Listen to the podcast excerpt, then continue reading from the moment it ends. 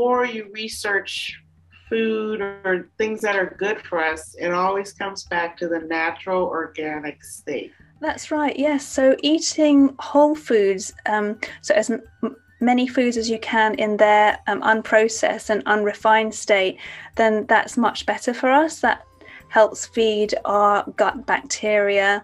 Um, it means that we um, eat a lot more fiber. And, um, you know, they found that um, so many people are um, low in fiber these days, and fiber is really important for our gut health.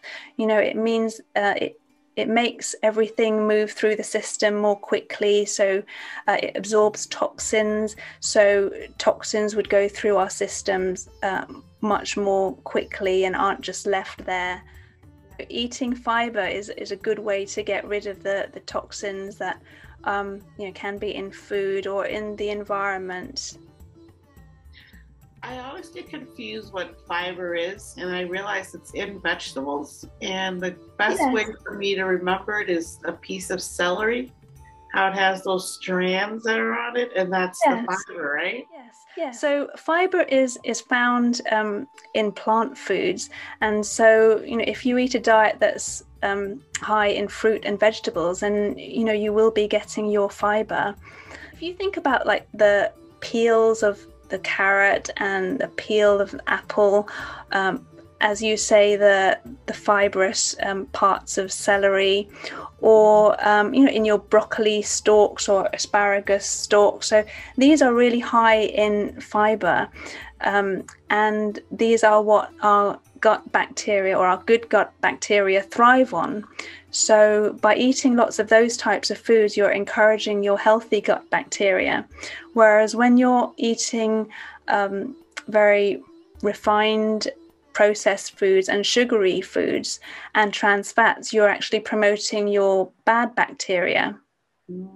And the bad bacteria causes problems. Yes, that's right. So, um, when your gut bacteria get out of balance. So that's called dysbiosis, and that can cause lots of problems. Um, it can cause gut inflammation, which um, can cause neural inflammation. So that can affect your mental health. Um, but it can also um, cause um, problems to do with your immune health. So um, there's been a lot of research on the influence of our, our gut health um, on our overall health, and it affects so many uh, different um, aspects of our health. For example, um, it can affect our hormones, it can affect our um, immune system, it affects our skin, it affects um, how well we digest our foods, and our um, our gut health is so important because you know if you think that all the nutrients that our bodies need um, it does come from how well we process our food. So if we're not um, digesting our food well, then we're not going to be getting the nutrients from the foods that we eat, even if we're eating healthily. So making sure our um, gut bacteria are in good balance will make sure that we're digesting our food well and we're getting um, the nutrients that our bodies need. Really to get our gut healthy, we have to basically eat vegetables and fruits and really low meat intake, would you say? Definitely eating lots of plant foods will help our keep our gut healthy by making sure that we have lots of fiber and that we're processing our food well and that we're keeping our gut bacteria healthy. I wouldn't necessarily say that we have to cut out meat because meat does contain a lot of nutrients, um, and especially in a more bioavailable form um, for our bodies. So, a form that's um, easier for our bodies to um, absorb and utilize. But definitely, um, too much saturated fats, which um, if we eat too much meat, we you know we can be getting too much saturated fat.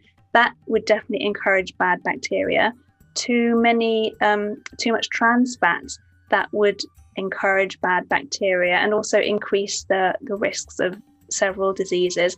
And too much sugar and refined foods that also feeding our bad gut bacteria. So that kind of takes me on to third way that the, the foods that we eat affect our body and our brain. Um, when we eat too much sugar, um, it actually can deplete some of our nutrients. So, for example, um, our magnesium levels and chromium levels are also very important for our moods. So um, magnesium is found in foods like leafy greens and um, and generally in foods that contain uh, lots of fiber, so fruit and vegetables. And um, deficiencies in magnesium can cause um, anxiety and irritability and low serotonin.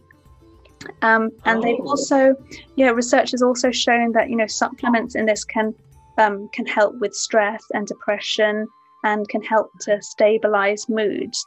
Um, so, if we're eating too much sugar, we're also depleting our body stores of magnesium.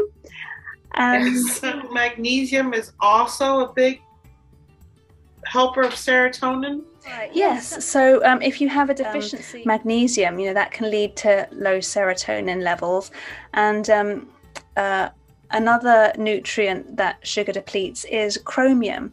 So, chromium is found in um, herbs and spices and oh. also fruit and vegetables. So, uh, for example, broccoli, green beans, tomatoes, apples, pears, bananas, also um, in meat and whole grains as well. So, um, but the, the trouble is that um, having a lot of sugar in the diet will actually deplete um, your body's levels of chromium. And chromium um, is important because it also helps us to control our um, sugar cravings. Uh, it also improves insulin sensitivity. And so it also helps with our blood sugar control. So it's important that we we have enough um, chromium. Yeah, that's interesting. I didn't know that. Um, so was this your third thing about mood? Yeah. Um, did you want to bring up anything else? Um, uh, said last time. You know, on the original podcast. Um, uh, the other reasons it's important to have a good balance of omega 3 to omega 6 is that omega 6 um, also promotes blood clotting, uh, which of course is important for wound healing.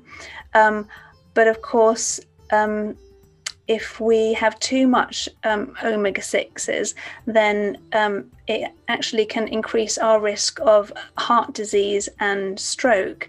Uh, because omega 3s are actually blood thinning, so it helps to, to balance that out.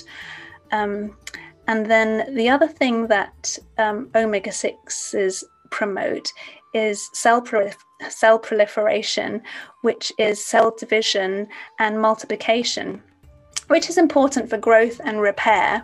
Um, but of course, when you come, when you think about um, diseases like cancer, where abnormal cells start growing and multiplying um, out of control, um, then um, it's important to have your omega 3s, which helps to balance out this process. So, our ratio of omega 3 to omega 6 is really very important, not just for inflammation, but also um, to balance out the blood clotting and the cell proliferation. It's really eye opening when to hear exactly why omega 3 is good for you. Besides just your heart, it also helps stop cancer from growing. Or it can. Yes. Because it's quite far out to say that, yes, omega 3s will um, reduce your risk of cancer. So, but if you think about um, omega 6s you know they're promoting your um, cell division and cell multiplication and then your omega 3s are actually um, keeping this in check and balancing this out then um, then it makes sense that way. It makes a lot of sense. Any of this affect covid in terms of the gut health the foods that we eat have a big influence on our overall health and our immunity to disease. So, if we're making sure that we get all the right nutrients um, in the um, in the right proportion, so having a balanced diet with a, a, large variety of different foods, then that's going to help our bodies to um, function at um, at its optimal condition, and it will help our bodies to fight disease, uh, or if we catch a disease, to help recover more quickly. So, in terms of having a balanced diet, it's important to have um, all the right food groups in the right proportions. So, that would be um, 50% carbohydrates and um, around 20% proteins and 30% fats. And when I'm talking about carbohydrates, I'm not just talking about the starches and sugars, but also um, uh, vegetables and fruits, which are carbohydrates and fiber.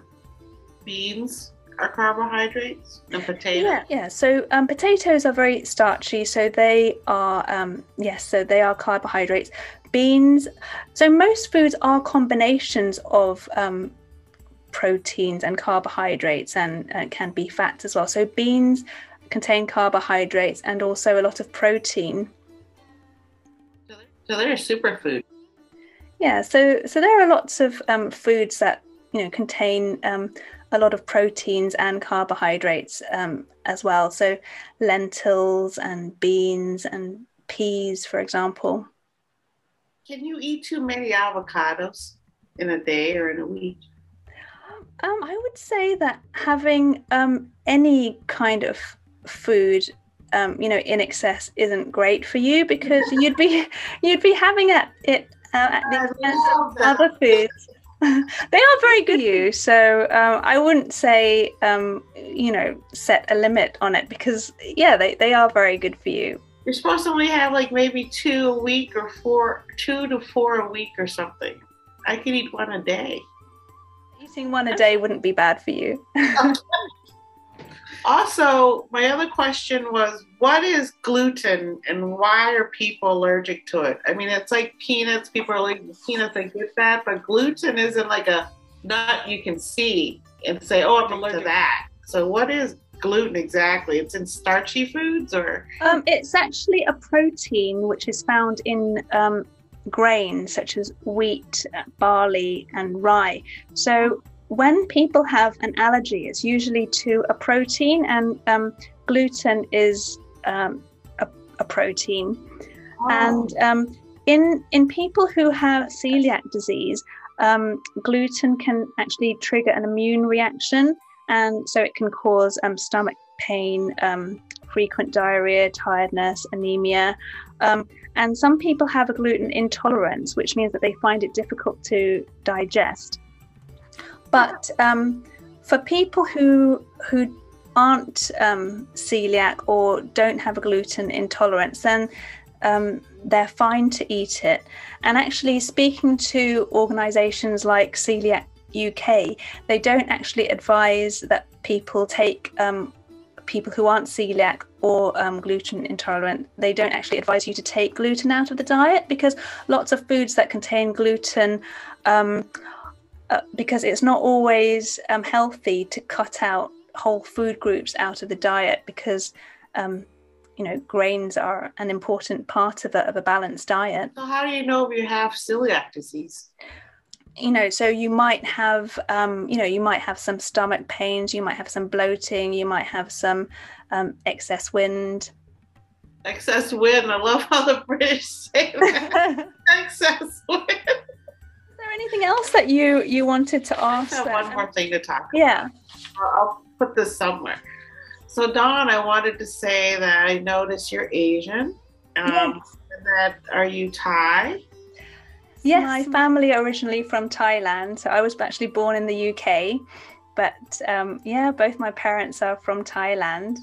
That's so awesome because I'm Thai, but I I moved here when I was younger. Yes. Okay, well, thank you for being my guest um, today, and I look forward to hopefully you coming back again. Thank you very much for inviting me. It's been a pleasure. Thanks very much, Jodie.